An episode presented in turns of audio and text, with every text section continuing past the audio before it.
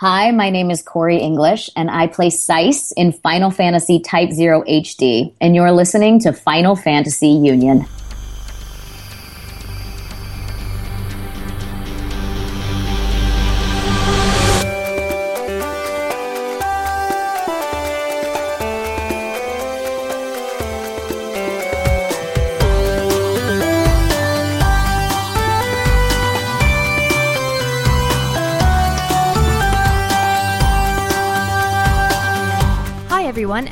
To another special edition of Final Fantasy Union podcast to celebrate the release of Final Fantasy Type 0 HD. I'm your host, Lauren, and I'm here with Dan from Square Enix Hello. and Corey English. Hi, Hi, how are you? I'm great. I'm really excited to talk to you guys. Yay! Yay, that's always good to hear. We have lots of fun things to talk about, especially with Sice. I mean, Sice, come on. She's got the sass. you She's got, that. the ultimate sass. Number six. She Yeah. she's very sassy, right? She is. She's awesome sass. She's got great hair as well. I'm just, I'd say, Yeah. if I was a girl, I'd like oh, hair like that. yeah, can we just talk about her outfit for a second? Yeah. Her hair, because I really want to just look like her. yeah. I do. She the, is the, awesome. the badass hair. I think I have a red plaid skirt, so I'm like trying to figure out if I could pull it off. I don't oh, know if that I would be could, epic. but God, her outfits, right? Yeah, yeah, no, she's she's she's a little rebel. She's got the coolest cape. Yeah. Anyway, I'm sure that's what everyone wants to talk about is her clothes. I. Yeah. Fashion. her Cool. fashion sense. Such a girl. Yeah. Right. Um, so, anyways, uh, Corey has dabbled in voiceover work throughout the years, but has also done plenty of on-screen acting and music work. However, from a voice acting perspective, she's appeared in Skyrim, Dragon Age Origins, and Mass Effect 3. Some pretty awesome games right there. Thanks. If you're listening for the first time, just a quick message to let you know that Final Fantasy Union is a part of a podcast series called Final Fantasy and Kingdom Hearts Union, and it's presented by the Gaming Union Network and Square Enix. It comes out on the iTunes Store, FinalFantasyUnion.com, and YouTube.com forward slash FFUnionVids. All right, so let's get started with the questions. The first question is from James Robinson, who asks, How was it voicing Sice? Uh, well, like we were saying a second ago, I mean, she's just badass. So, uh, the whole thing was amazing. Um, in fact, when I auditioned, I actually didn't know, uh, that it was a Final Fantasy game. It was, there was like, I feel like there was like a code name or something. I can't remember what it was. It was like Yellow P or it was something completely random. and I just think remember, else said that. yeah, and and I just you know that happens a lot with these games because they don't want anything getting out. They don't want to spoil it for anyone. And I just remember thinking that this character like just seemed really badass. I had a lot of fun with the audition, and you know maybe. I, I, I of course am, am familiar with Final Fantasy and how huge it is, um, but I, you know, this was this was really my first experience with the Final Fantasy world. So maybe someone that's played all the games would have recognized just from the audition material that this was a new Final Fantasy game. I didn't, and so I go in the booth. I'm at my, I've booked the job. I'm at the first recording session, and the graphic pops up that says Final Fantasy Type Zero, and I'm like, holy what? Like this is awesome. I mean, I completely dorked out for a minute because. Um, you know, I had to sign a non-disclosure and all of that stuff as you as you pretty much always do with these games and things, and and everything's uh, under such you know lock and key that I I didn't even know how cool it was, and then of course just felt really lucky to get to be a part of it. Um, and then as far as the character, I mean, she's just fun, like you guys said. She's sassy, she's fun, she's a smartass, and you know who wouldn't love getting to play a character like that? That's cool. I mean, did you did you find like once you found out what the game was, were you like, this character's in Final Fantasy? Really? Did you did you, were you a bit surprised on the type of character to fit in this game? Yeah, well, you know, and, and because like the, I I have to admit, like I am not a gamer. Um, I I am the other side of it. Like I love voicing the games and hope that I can do justice to the characters for the people on the other side of it. I am. You would. It would be really embarrassing to watch me play. Like I've been playing the game. I've been playing the game a little bit, and it just basically looks like the characters they're just like flailing around. Um, and then, and then like my my almost two year old son wants to help me, which does he's probably better than me. Um, but you know, I, I have such an appreciation um, for the for the game world from the other side of things, and I love the storylines and the character development, which is really what I feel like I get an up close and personal side of when I'm in the booth. Um, so I, I, didn't really understand, you know, the, the, world of Final Fantasy. I just know how iconic it is. Um, and, and even to me, who isn't a gamer per se, I was like just freaking out about it. And so I can't say that I knew whether or not Sice would be a character that would fit into the world or not. I just knew that I thought it was really cool. Like, just, oh, that, that's just as good. Just thought, don't screw this up, Corey. Do not screw this up because you know that was basically where I was coming from. Yeah, definitely. Uh, well, Ninja Chic, I mean, you've pretty much already answered this already, but um, Ninja Chic wants to know Are you proud to voice such a brusque and strong female character? I want my like social media name to be Ninja Chic, first of all. um, and second of all, absolutely, man. You know what? I'm I I am always proud to play a really strong female character, and I have to say that you you don't see any you know the the the video game world. There are such amazing female characters, and this game is no different in that you know the girls are out there getting their hands dirty. The the the playing field is is even with the the guys and the girls. The, the girls are just as badass. Um, and you know what? That makes me just like really proud to be a part of a community that is that is encouraging that and putting that out there. And uh, so, yeah, I mean, I, I couldn't be more proud to to play a really tough, strong, like you know, heroine. Yeah, that Sice definitely definitely fits that bill. More so, yeah, more so than anyone else, I'd say in in Class Zero. Yeah, I mean, yeah. obviously she's got some. She's obviously got some issues, right? Yeah. Uh, she's she's certainly on the you know. The, the game is is pretty dark on its own, and she's definitely the far end of that. She's very, uh, you know, she's she's got an edge to her, no doubt. Mm-hmm. She's like me when I'm like tired and I have PMS and I'm hungry and I'm pissed.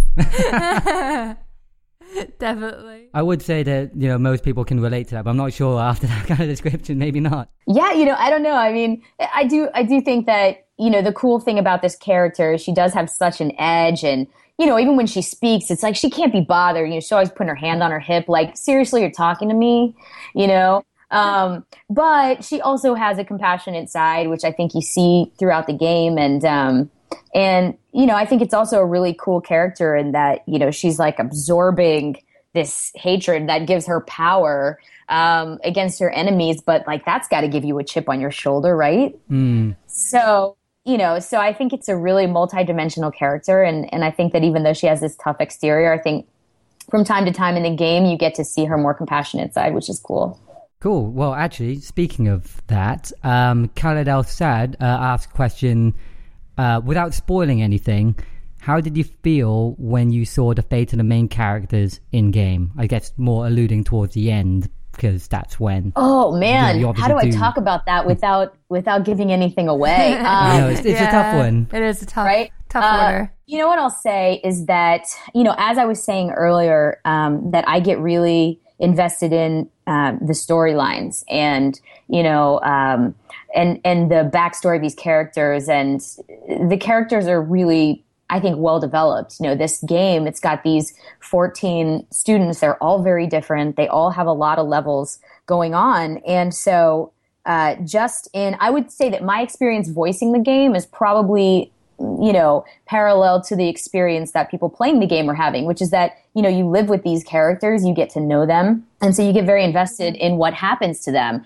And, uh, you know, the, the game is dark, it's intense, and the ending is no different. Like, I I left feeling a little shaken by the end, and I think you know anyone playing would have that same feeling where you're like, what is you know it's it's you know it's intense. Yeah, did you and, and did powerful. you see it coming? Like the ending, obviously without saying what it is. Did, did was it? Did you expect it to end like that, or did it completely blindside uh, you? You know, I I felt like it, it gosh, I, I feel like I can't say anything. I'm gonna, I'm gonna say, if you don't want to say, I'm gonna say something that's a spoiler. if I say anything, I didn't know what to expect, honestly. And and you know, I, I voiced this game over the course of you know several. Gosh, it, you know, it, it's so spread out by the time you finish um, that I, I honestly don't know what I expected. But I think it's I think it's great. I think it's great ending. Well, aside from acting you also head up a band called Broke Down Cadillac. Can you tell us how that all got started? Yeah, absolutely. Broke Down Cadillac is a country band, like a modern sort of rock edged country band.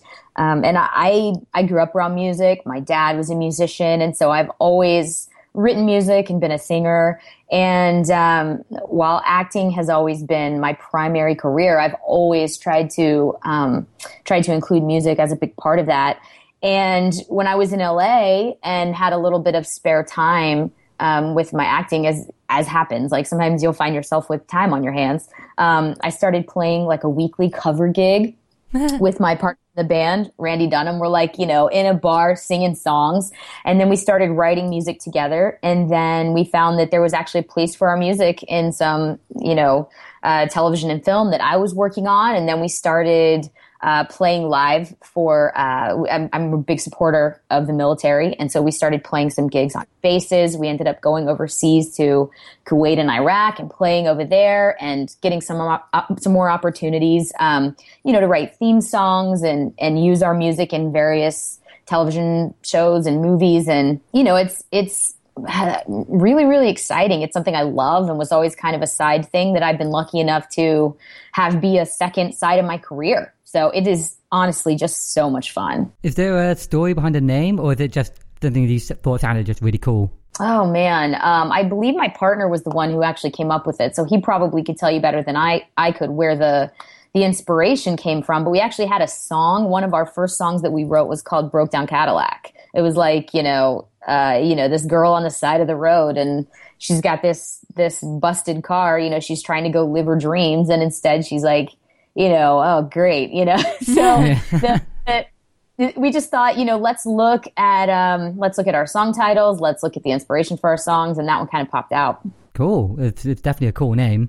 And uh, you guys, you. Oh, um, you guys were featured on The Mentalist. Um, what was that like? That was amazing. I mean, my, my husband didn't think I was cool until that moment. And all of a sudden it was like, oh, you're like, that's, that's for real.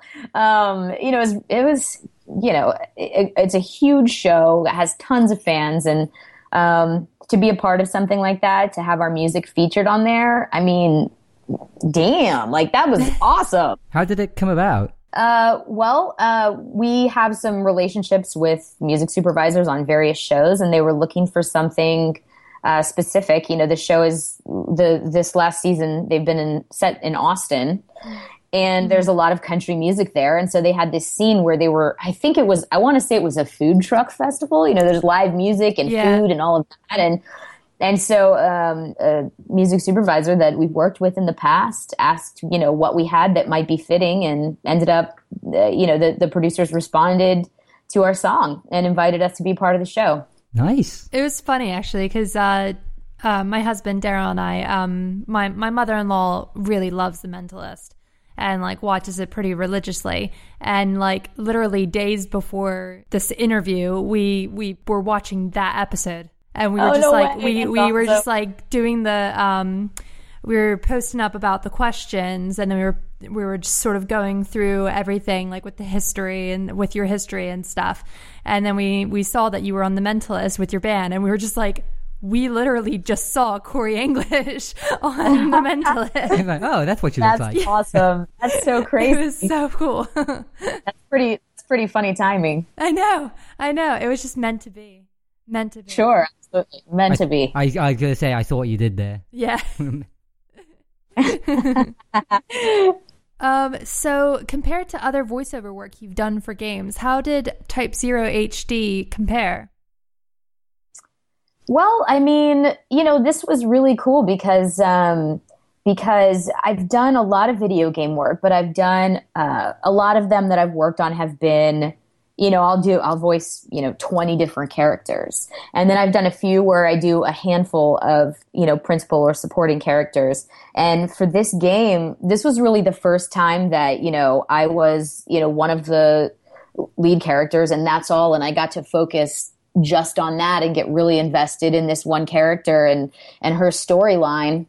And so for me, it's probably the most invested that I've gotten. Um, in a character for a video game um, just because of my role. So it was, you know, it was really a, a, new experience for me, really, rather than just going in and not really understanding the bigger picture of the game. Um, I really felt like I had a, you know, that I was that I was really more part of things than ever. Yeah, that must be like so crazy though, because like obviously I've heard um, from other voice actors that like when they go in, they don't see the script until they've like gotten into the booth. So like, right. did you even like know which character you're going to be what day before going in? Uh, you mean in, in previous games? Yeah. No, well, that, that's what's crazy. And, and, and like I said, it's crazy. all under such lock and key that, you know, there's this system that they use. It's called like a, a Vox system or something like that. And, and, you know, it used to be that you had a physical script in front of you and you would have your pages that they would hand you on the day and you could yeah, look sure. them over when you first got there. And then everything has sort of shifted. And there might still be uh, people out there recording that way. But the way that I've done it over the past, you know, four or five years is that uh, your lines pop up on the screen and then uh, you know you basically see them right before you record them uh, and so you know you, you've always got great people in the in the you know behind the scenes giving you context. Sometimes like for this game we got to see picture. So you're getting to see the scene which is really helpful and uh, hearing some of the japanese version sometimes. And and so it's not like you're just out there completely clueless, mm-hmm. but it's not it's not like an on-camera production where you've got the script in advance, you're thinking about your, you know, subtext and yeah. what your characters, you know, what your character was thinking about at breakfast that morning. You know, there's yeah. not there's not really that time uh, to overthink it, which I kind of like. Um, I, I, like that sort of, you know, you get the context, you see the line, um, and then and then this sort of like authentic spur of the moment uh, feeling is what comes out, which I think is kind of cool. But where it does get tricky is with some of the language, with the words, uh, the pronunciations. Oh, okay, yeah.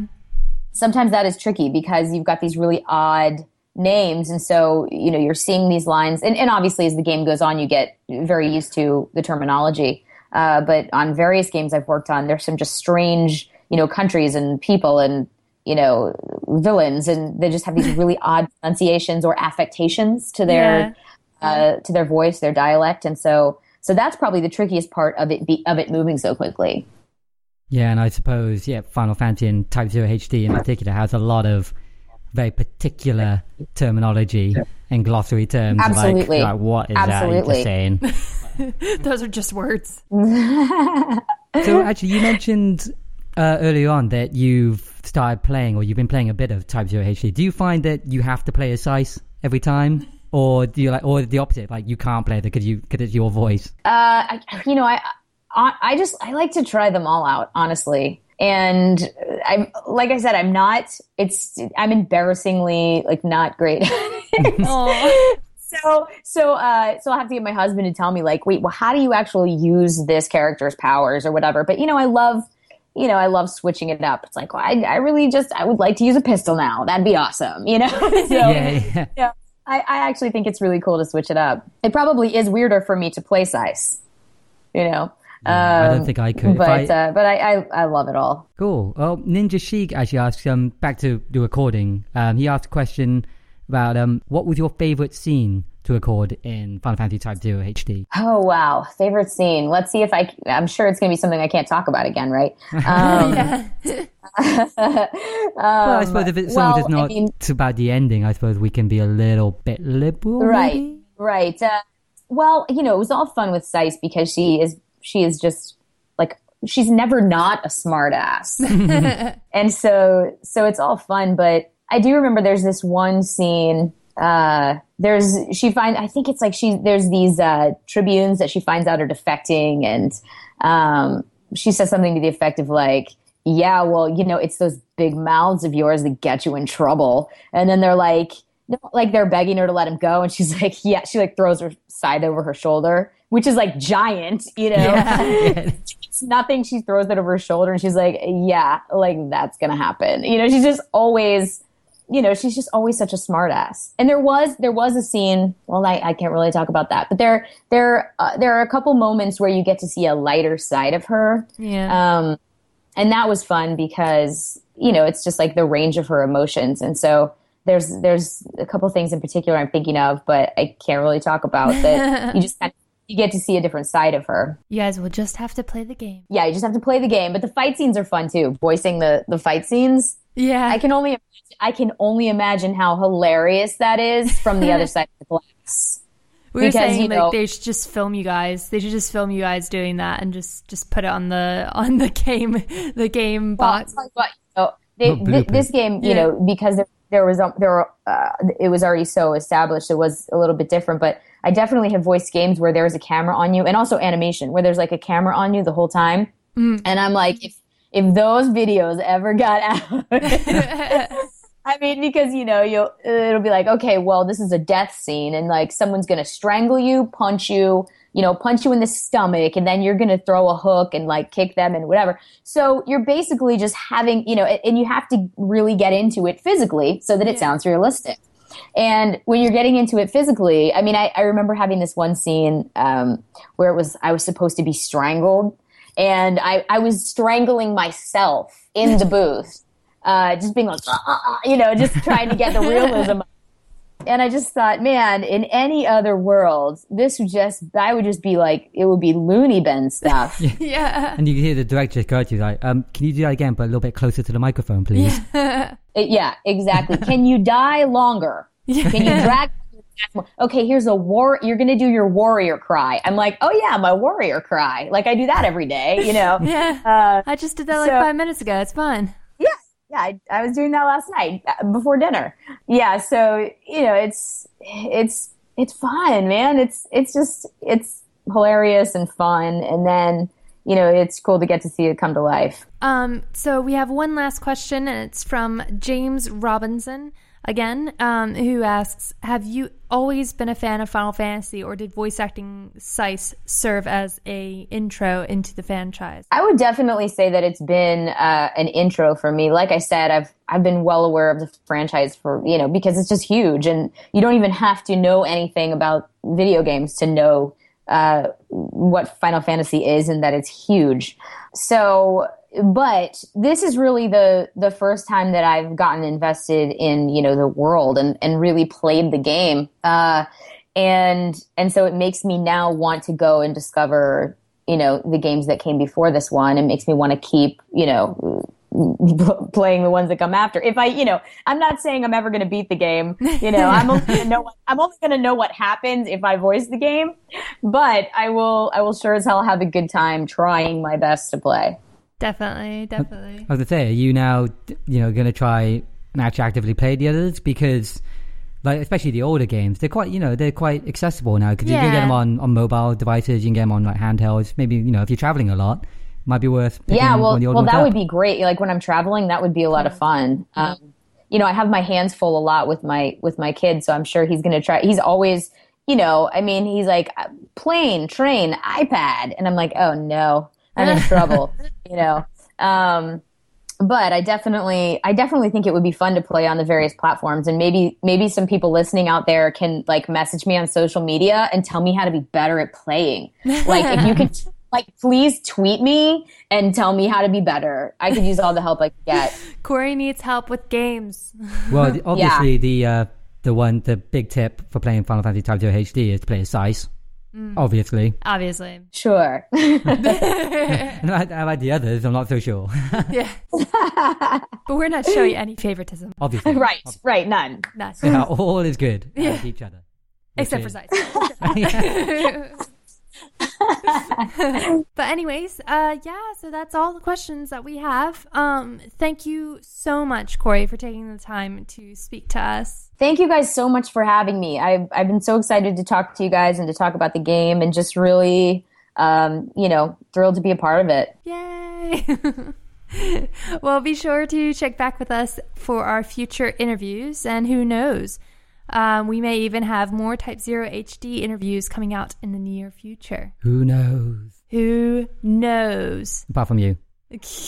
Thank you so much again, Corey. Absolutely. Thank you guys.